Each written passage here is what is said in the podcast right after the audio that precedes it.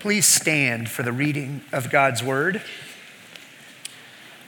We will be reading in Genesis chapter 4, verses 17 to 26, which you can find on page 4 in your Pew Bible. Genesis 4, verses 17 to 26. Cain knew his wife, and she conceived and bore Enoch. When he built a city, he called the name of the city after the name of his son, Enoch. To Enoch was born Irad, and Irad fathered Mehujael, and Mehujael fathered Methushael, and Methushael fathered Lamech. And Lamech took two wives. The name of the one was Adah, and the name of the other Zillah. Adah bore Jabal, and he was the father of those who dwell in, the t- in tents and have livestock. His brother's name was Jubal. He was the father of all those who play the lyre and pipe. Zillah also bore Tubal Cain. He was the forger of all instruments of bronze and iron. The sister of Tubal Cain was Naamah. Lamech said to his wives, Adah and Zillah, hear my voice. You wives of Lamech, listen to what I say. I have killed a man for wounding me, a young man for striking me. If Cain's revenge is sevenfold, then Lamech's is seventy sevenfold. And Adam knew his wife again, and she bore a son and called his name Seth. For she said, God has appointed for me another offspring instead of Abel, for Cain killed him. To Seth also a son was born, and he called his name Enosh. At that time, people began to call upon the name of the Lord. Well, good morning. It's good to see you here this morning. Uh, just a few things before we get started. Uh, one thing is we are, uh, if you noticed last few weeks, having a few projector issues that they are on their last leg. It's some technical problems. So if they go out in the middle, it's no big deal. For like 2,000 years, the church was able to worship without projectors. It's an amazing thing.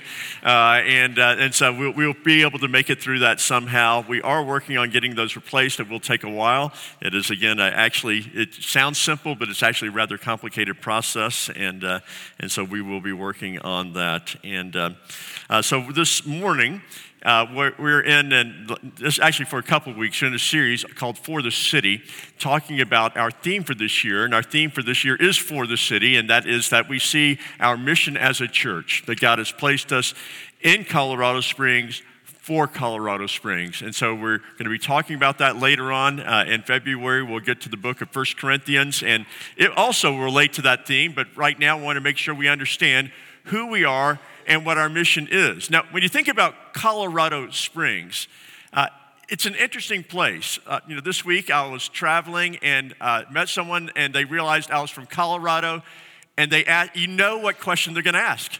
As soon as people uh, find out you're from Colorado, somewhere in there they're going to ask the question, and depending on their perspective on the issue, is tell me about marijuana. You know, tell me about marijuana. You know, and if they don't know who I am and what I do, they go, "Is it good?" Uh, and uh, if they do know who I am, like at the meeting I was at this week, they're saying, "How does it affect your church and your community?" And so, we have a reputation throughout the country as if you want to get high, come to Colorado. And when they find out I'm from Colorado Springs, again, I get mixed reactions. If they are, uh, you know, Christians and people from a conservative background, they say Oh, that must be great. All those Christians in one place. Uh, you know, wow, is it like the New Jerusalem? And, uh, and if they're not from that uh, perspective, they're going, oh, what's it like with all those right wing fundamentalists, you know?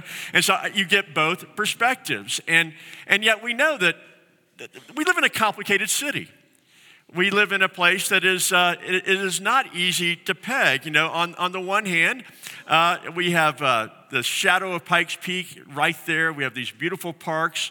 And as you go through the parks, you smell the aroma of Colorado, uh, a new scent that is part of our, our city. We have uh, phenomenal growth going on, great economic expansion, and yet as you go along Monument Creek, there are campsites throughout of the homeless. We I uh, have a, a, home to Compassion International, Navigators Focus on the Family, and a whole bunch of other uh, wonderful ministries in our city. And yet, at the same time, per capita, we are more unchurched than the nation as a whole, more unchurched than Colorado as a whole, more unchurched than Denver. We are not the Christian Mecca everybody thinks that we are, even though we are home to these very, various ministries. And so people ask Is Colorado beautiful? Is Colorado Springs beautiful? Yes, it is. Is Colorado Springs messed up? Yes, it is. Both things are true, and, uh, and we understand that. those of us who live here, there's things that we love about this city, and yet we see its brokenness uh, just as well.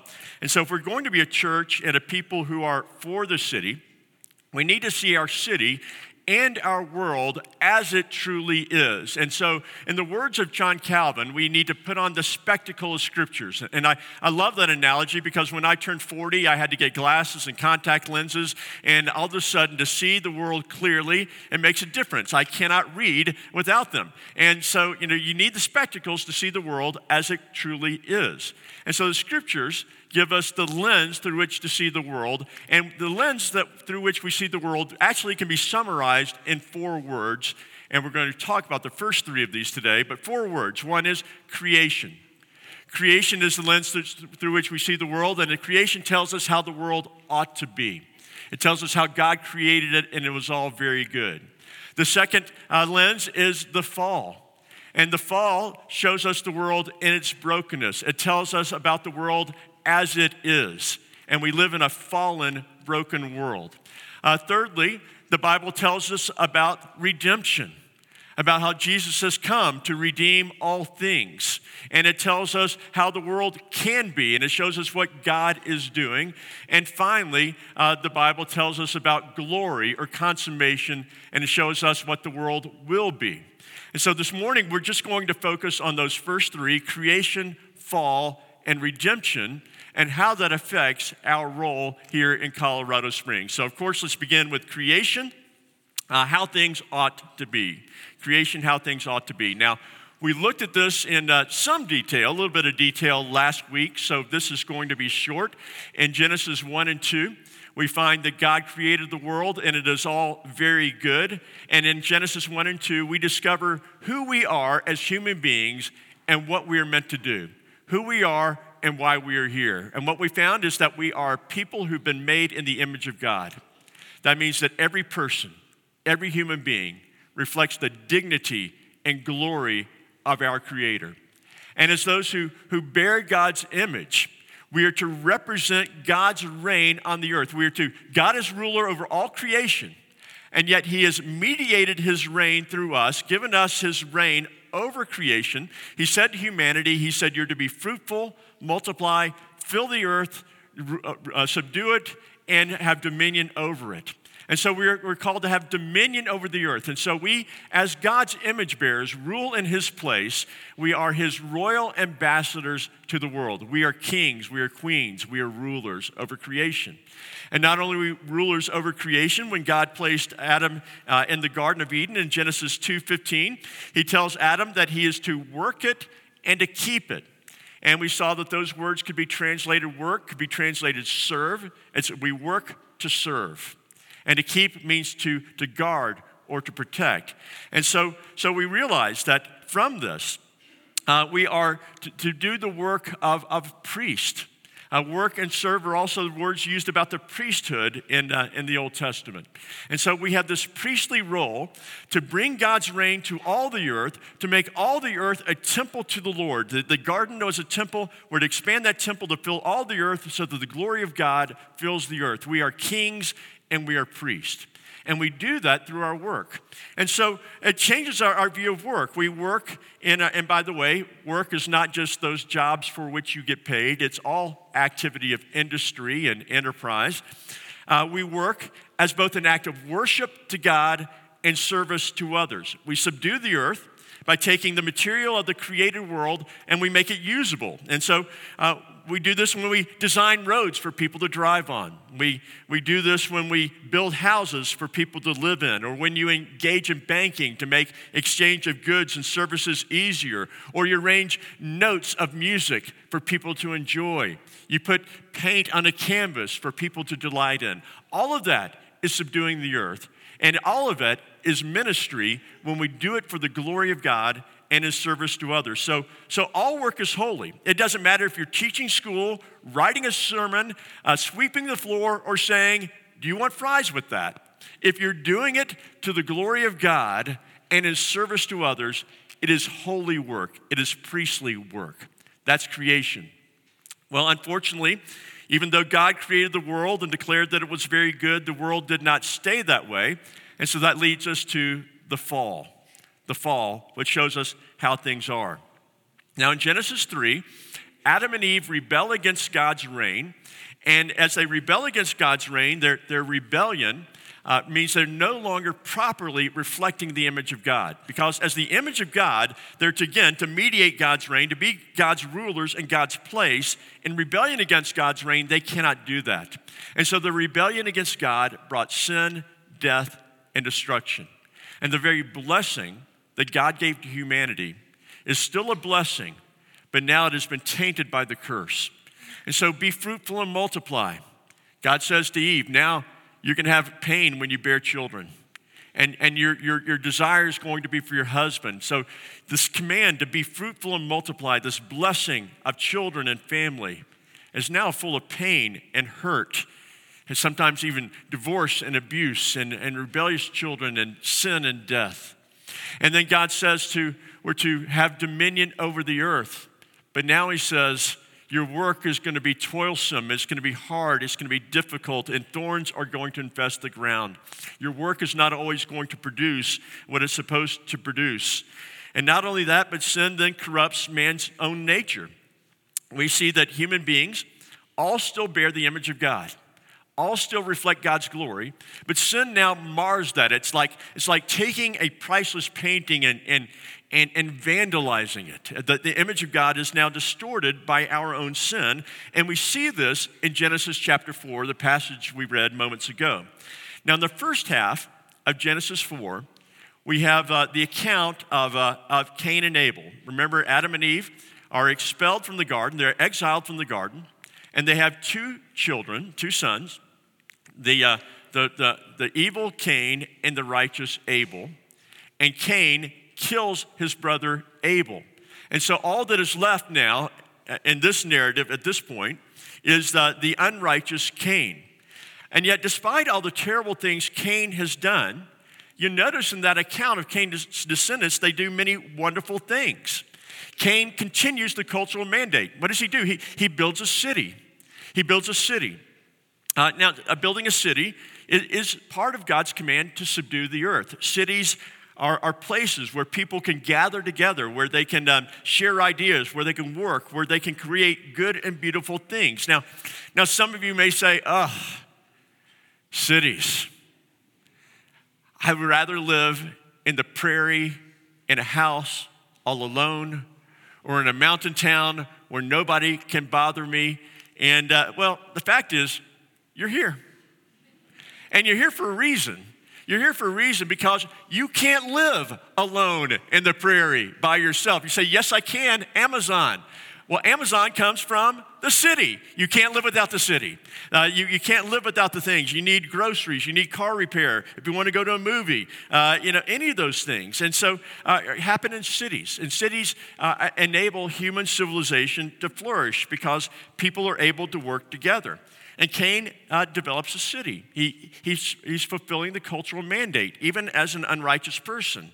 Of course, we go on in the book of Genesis, and we go from Genesis 4, mankind's uh, downward descent. We get to Genesis 11, and we find them constructing another city, uh, the Tower of Babel. Babel. And there in the Tower of Babel, we see that cities allow human beings to work together, not for good, but to accomplish great evil. Because when people work together, uh, they can accomplish great things, and they can also accomplish great evil things because that is the nature of the human heart. But also notice the line of Cain. Uh, in the line of Cain, he has uh, a, a, descendant named Lamech. And then Lamech has three sons uh, Jabal, Jubal, and Tubal Cain.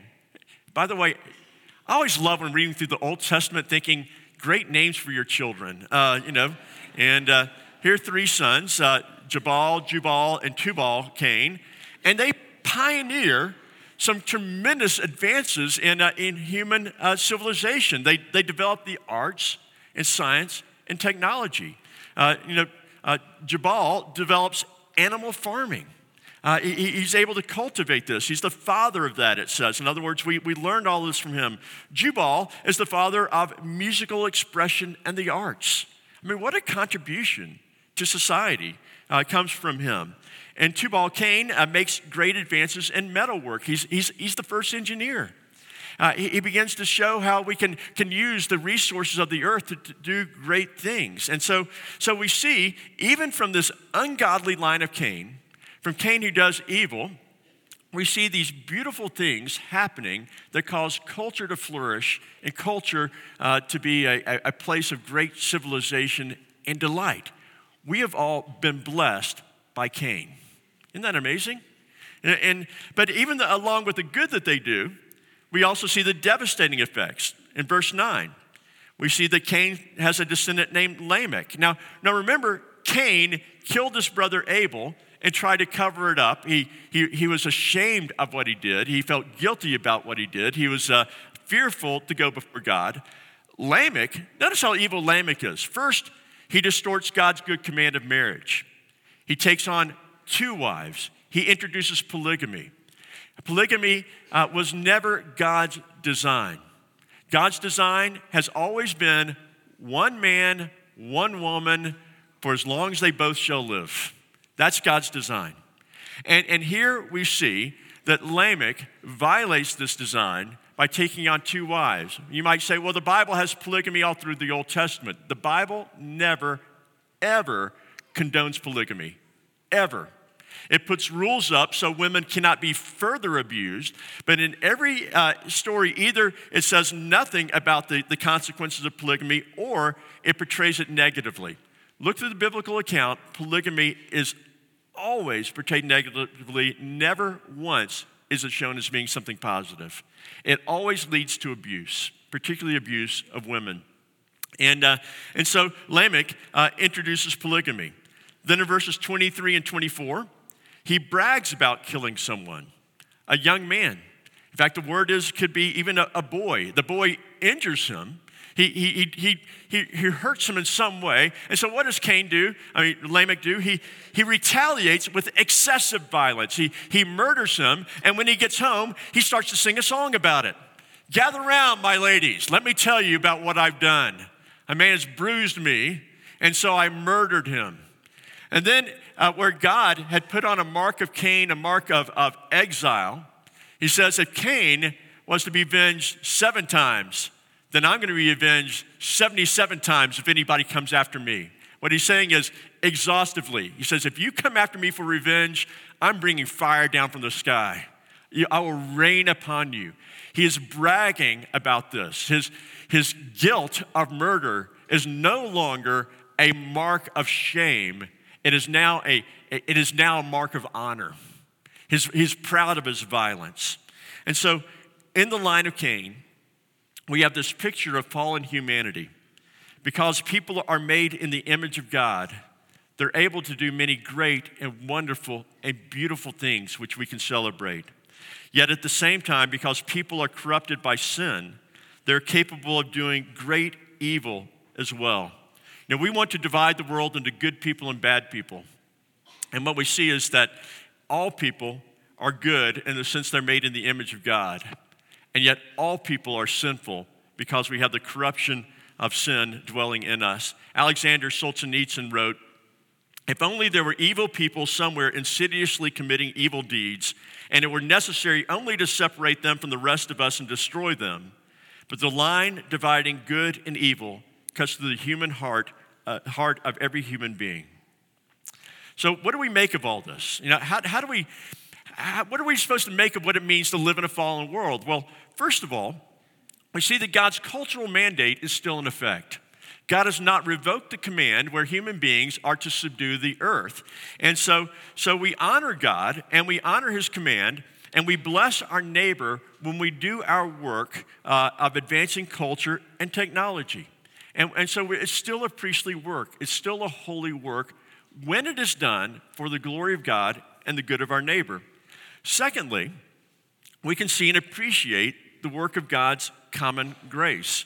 By common grace, what we're saying is that God, in his kindness to us, does not just give good gifts to those children who are his, to, to those who follow him, he gives good gifts to all of humanity. And we can enjoy those good gifts and we can celebrate those good gifts. Uh, because people are made in the image of God, they're, they're still able to do many wonderful, good, and beautiful things. And we can praise God for that. You know, there, there's, there's some Christians who, who, who don't appreciate this aspect of common grace. And so what happens is they, they want to keep their distance from non Christians. They only read Christian books, go to Christian movies, listen to Christian music. And, and, and they have this sort of this separatist mindset. They, they can't appreciate the works of Cain, as the Bible seems to celebrate the works of Cain. And so, so they, they quarantine themselves off. Uh, in fact, I even met a person who wanted to design a line of Christian clothing. I don't know. Uh, just little fishies on there, I guess. I'm not sure uh, exactly what, what, what happened with that. But by pointing out the cultural achievements of Cain and Lamech and the descendants, God points out there's beauty uh, that we can celebrate uh, from all human beings who bear his image. So, you know, you can go to the Monet exhibit. Have you been up there? You know, it's, it's, it's, remarkable to look at the, the work of uh, Claude Monet, and we can celebrate the works of, of his paintbrush, even though he was not a particularly religious man. Uh, in fact, uh, quite uh, likely he was agnostic and maybe even had a little bit of pantheism in him. Or you can turn to our hymnal, and you can find uh, uh, music that is written by, by Tchaikovsky. Uh, Tchaikovsky, whose sexual behavior is rather well known, which we won't go into at this point or Beethoven, who's, uh, who was uh, uh, certainly uh, not a Christian. He may have believed in some sort of higher power, but he did not believe in the Christian gospel. And yet, we can enjoy the music of Tchaikovsky and Beethoven, as well as John, Paul, George, and Ringo, and, uh, and others, and celebrate the good gifts that God has given to them. We can, uh, we can celebrate the work of Walt Disney, who, again, hostile to Christianity and yet created many beautiful things for us to enjoy, or the technological advances of Steve Jobs and Elon Musk, uh, who, who, have done things that, that enrich our lives. And so, as Christians, we can look and see uh, that human beings, because they're made in the image of God, are able to do many good, true, and beautiful things, and we ought to be the first to celebrate that. And so that applies to our city. We celebrate the good and the true and the beautiful that we see in our city whether it's produced by Christians or non Christians. We join together uh, for the flourishing and the good of our city with non Christians because they too bear that image of God in them. Now, at the same time, though, while mankind can do great good, sin taints everything. And here's the terrifying thought the more humanity advances in technology and culture, not only the more good we can do, but also the greater evil we're capable of doing. I mean, the same nuclear technology that uh, is able to give light to, uh, to our homes also can wipe out millions of people with a single bomb. The same music that is used to praise God can be used to denigrate women and celebrate immorality. The same internet, which allows you to look up YouTube videos so you can figure out how to do that do it yourself project at home, can also be used to, uh, to stream explicit videos that exploit women who have been caught up in human trafficking. As good as our culture and technological advances are, we ultimately see this. Human beings are able to do amazing cultural and technological advances. But the problem is, without the reign of God, they actually become monstrous. They actually become destructive. Uh, they, they, they, they, they cause great harm. And as long as we are living in rebellion against God, Humankind can accomplish many wonderful things, but these advances in science and technology do not address the core human problem. They cannot lead to human flourishing. Uh, progress as we talk about human progress, will not lead to a better world. It cannot solve the problem. Uh, in some cases, progress actually makes life worse because it doesn't address the world, it doesn't address the hope, and it cannot solve our city's problem. So, so what does that mean? Well, we still engage in those things which lead to human flourishing. We still getting involved in our community. We, we serve at the library. We, we, we coach in Little League. We, we get involved in our schools with the PTA and the uh, other teachers' councils. We, we clean up our parks. We, we work together to bring about that which is good and true and beautiful. But we don't confuse that with thinking that is ultimately going to make our city you know, what it needs. It will make our city better, but it won't solve the ultimate problem. That hope can only be found in our third point, which is redemption. Redemption, what God is doing.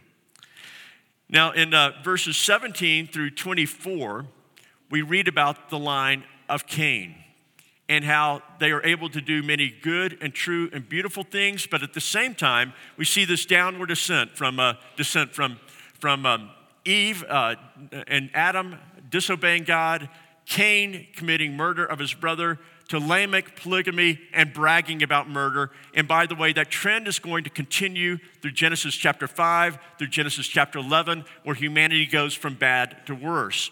But in verses 25 and 26, we find that Adam and Eve uh, have another son named Seth. And he is, uh, by Eve's words, a, a replacement of sort for the righteous Abel. And Seth has a son named Enosh. And with him, people begin to call on the name of the Lord. And so here we see the unrighteousness of Cain, but then we see Enosh coming along, and we see this glimmer of hope that people are calling on the name of the Lord. And so through Seth, we'll come to Enosh, and then the next chapter, you can get the line of his descendants. And then we finally get to chapter 11, where we see through Seth to Enosh on down to a man named Terah to a man named Abram. And so turn with me to Genesis chapter 12, verses 1 through 3. In 5 through 11, humanity's getting worse, except there's this glimmer of hope with Seth and Enosh. And in Genesis 12, we get a, a ray of hope with Abraham. Uh, by the way, Abram at this time, his name's later going to be changed to Abraham, but Abram, as we know from elsewhere in the Bible, is an idol worshiper who's living in southern Iraq, Ur of Chaldees. And here's what God says to this moon worshiper Now the Lord said to Abram, Go from your country and your kindred and your father's house to the land that I will show you. And I'll make of you a great nation, and I will bless you, and I'll make your name great so that you will be a blessing. I will bless those who bless you, and him who dishonors you, I will curse. And in you, all the families of the earth shall be blessed. Now, now remember the original creation mandate. The scope, the original creation mandate that God gave, the, the cultural mandate that God gave to Adam and Eve was this to, to fill the earth and subdue it. So the scope of the creation mandate was universal. And here again, uh, we see with Adam uh, and Eve, you know, the scope is universal. But now God is taking one man out of all the people on the earth and he's promising to bless his family. So has God forgotten his universal mission? Is God giving up on the cultural mandate? No. God is redeeming it. Because notice why he saves Abraham. Look again at verse 2. God says to Abram, I says, I'm going to make you a great nation. But for what purpose? But for what purpose? He says, so that you will be a blessing. God says, I'm saving you not instead of the rest of the world, but for the sake of the rest of the world. Uh, then in verse 3, God says, I will bless those who bless you, and him who dishonors you, I will curse. But again, for what purpose? God says, Abraham, I'm going to be with you. I'm going to bless you. I'm going to protect you. You're going to be okay because I will be your God and you'll be my people. But again, for what purpose? So that through you, all the families of the earth will be blessed. God is saving Abraham, not because he's giving up on the rest of the world, he's not abandoning his original mission, he's redeeming it. Because it's through Abraham that God is going to redeem human race so that, uh, so that he can bring salvation to the world. When God says that Abraham and his descendants will be a blessing, that's not just a prophecy. He's not just saying what will happen, it's a mission. He's commissioning him, he's giving him a mission to be a blessing to the world. How will Abraham and his descendants be a blessing to the world? Well, it's only through Abram's God. Abram and his descendants, the people of Israel, were to be a light to the nations. And by living under God's reign and under God's rule and according to God's law, they were supposed to be a testimony to the rest of the world of what life would be like if people would return to the kingship of God. But of course, we know what happened. God called Abraham and he called the Israelites and he constituted them as a nation there at Mount Sinai. He, there are 12 tribes. He gives them the Ten Commandments and he tells them to be a witness to the nation around them. Do you know what Israel says when God first gives them the Ten Commandments and all the law? They said, This we will do. We obey the law completely.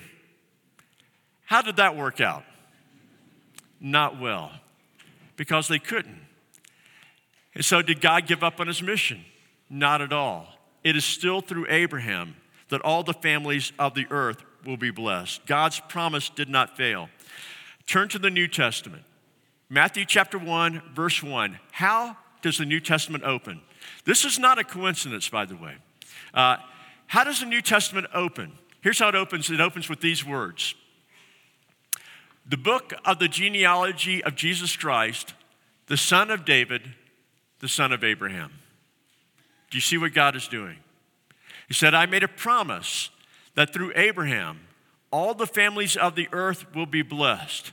And that promise is coming true through Jesus Christ. And it's through Jesus, uh, it's because it's only through Jesus that sinful man can be reconciled to a holy God. And unless we are reconciled to a holy God, we have no hope for peace in the world. We have no hope for a better world. The world's fundamental problem is not one of art or science or technology, it's spiritual. Even if it one day we as a human race can harness all the power of the sun so that we don't need any fossil fuels, even if we could clean up the ocean so there's no more plastic anywhere, they're killing the fish. Even if we were able to, to create an economic system so that people would work hard and that there would be no poor anywhere on the earth, even if we were able to cure cancer and all diseases, we would not fix the world. We would not fix the world. The world would still have a problem because the problem is the human heart. And that's true of the world, it's also true of Colorado Springs. And that means the main way we can love our city. Yes, we engage in serving, we engage in labor, we engage in work, we do our work to the glory of God. But the only hope of our city is the hope of Abraham, is the hope of Jesus Christ. And that's why Village 7 is here. And if you're a Christian, it's why you're here. Like Abraham, you've been blessed but you've been blessed to be a blessing. You are not blessed just for your sake. Whenever God blesses someone, it is always for the purpose of being a blessing to others. And when God calls us to Himself, He doesn't choose us instead of the world, He chooses us for the sake of the world. God is about His mission, and He calls us as His people to be a part of this mission as well. We are not only to live in Colorado Springs, we're to live for Colorado Springs. And while our works and service are important, ultimately, ultimately, being a good neighbor means sharing the hope of Jesus Christ with those with whom we live and with whom we work and with whom we play. Now, in the weeks ahead, we're going to challenge one another to think about this, about the various places where God has placed you, where you live, work, and play, or, or places where you might engage. And here's the question that we want you to begin to ask Where can God use me to bring an impact, to live out the cultural mandate and the Great Commission? Because the two go together. Where can I be here to be a blessing? I'm here God has a purpose for me, He has a purpose for our church. And the question is are we being faithful to our mission? Are you simply residing in Colorado Springs or are you for Colorado Springs? Are we living out our mission as the people of God? Our city needs us. It doesn't need us, it needs Jesus. And we know Jesus, and we can tell them about him. And so, will you join in that mission? Let's pray. Our Father, we do thank you for the hope that we have in Jesus Christ. We thank you for all the good things that we see in our world, things that people are doing, and we, we get to enjoy, we get to celebrate. But Lord, we recognize that all of human advancement, all of human technology, it will not solve the greatest problem. Lord, our world needs you. We need you. Our city needs you. And so, Lord, we pray that you would give us a heart to be about the mission you have given us to do. That we would recognize you have saved us not merely for ourselves, but for the sake of the world and for the sake of our city. We pray that we would have the heart of Jesus as he looked out over Jerusalem and seeing them and their brokenness and their lostness, he, he wept for them because he saw that they were sheep without a shepherd. Oh Lord, may our heart uh, and, our, our eyes weep for our own city, for our own neighbor. And Lord, may we do more than weep. May we engage. May we be faithful to be a blessing to those around us. We pray all this in Jesus' name. Amen.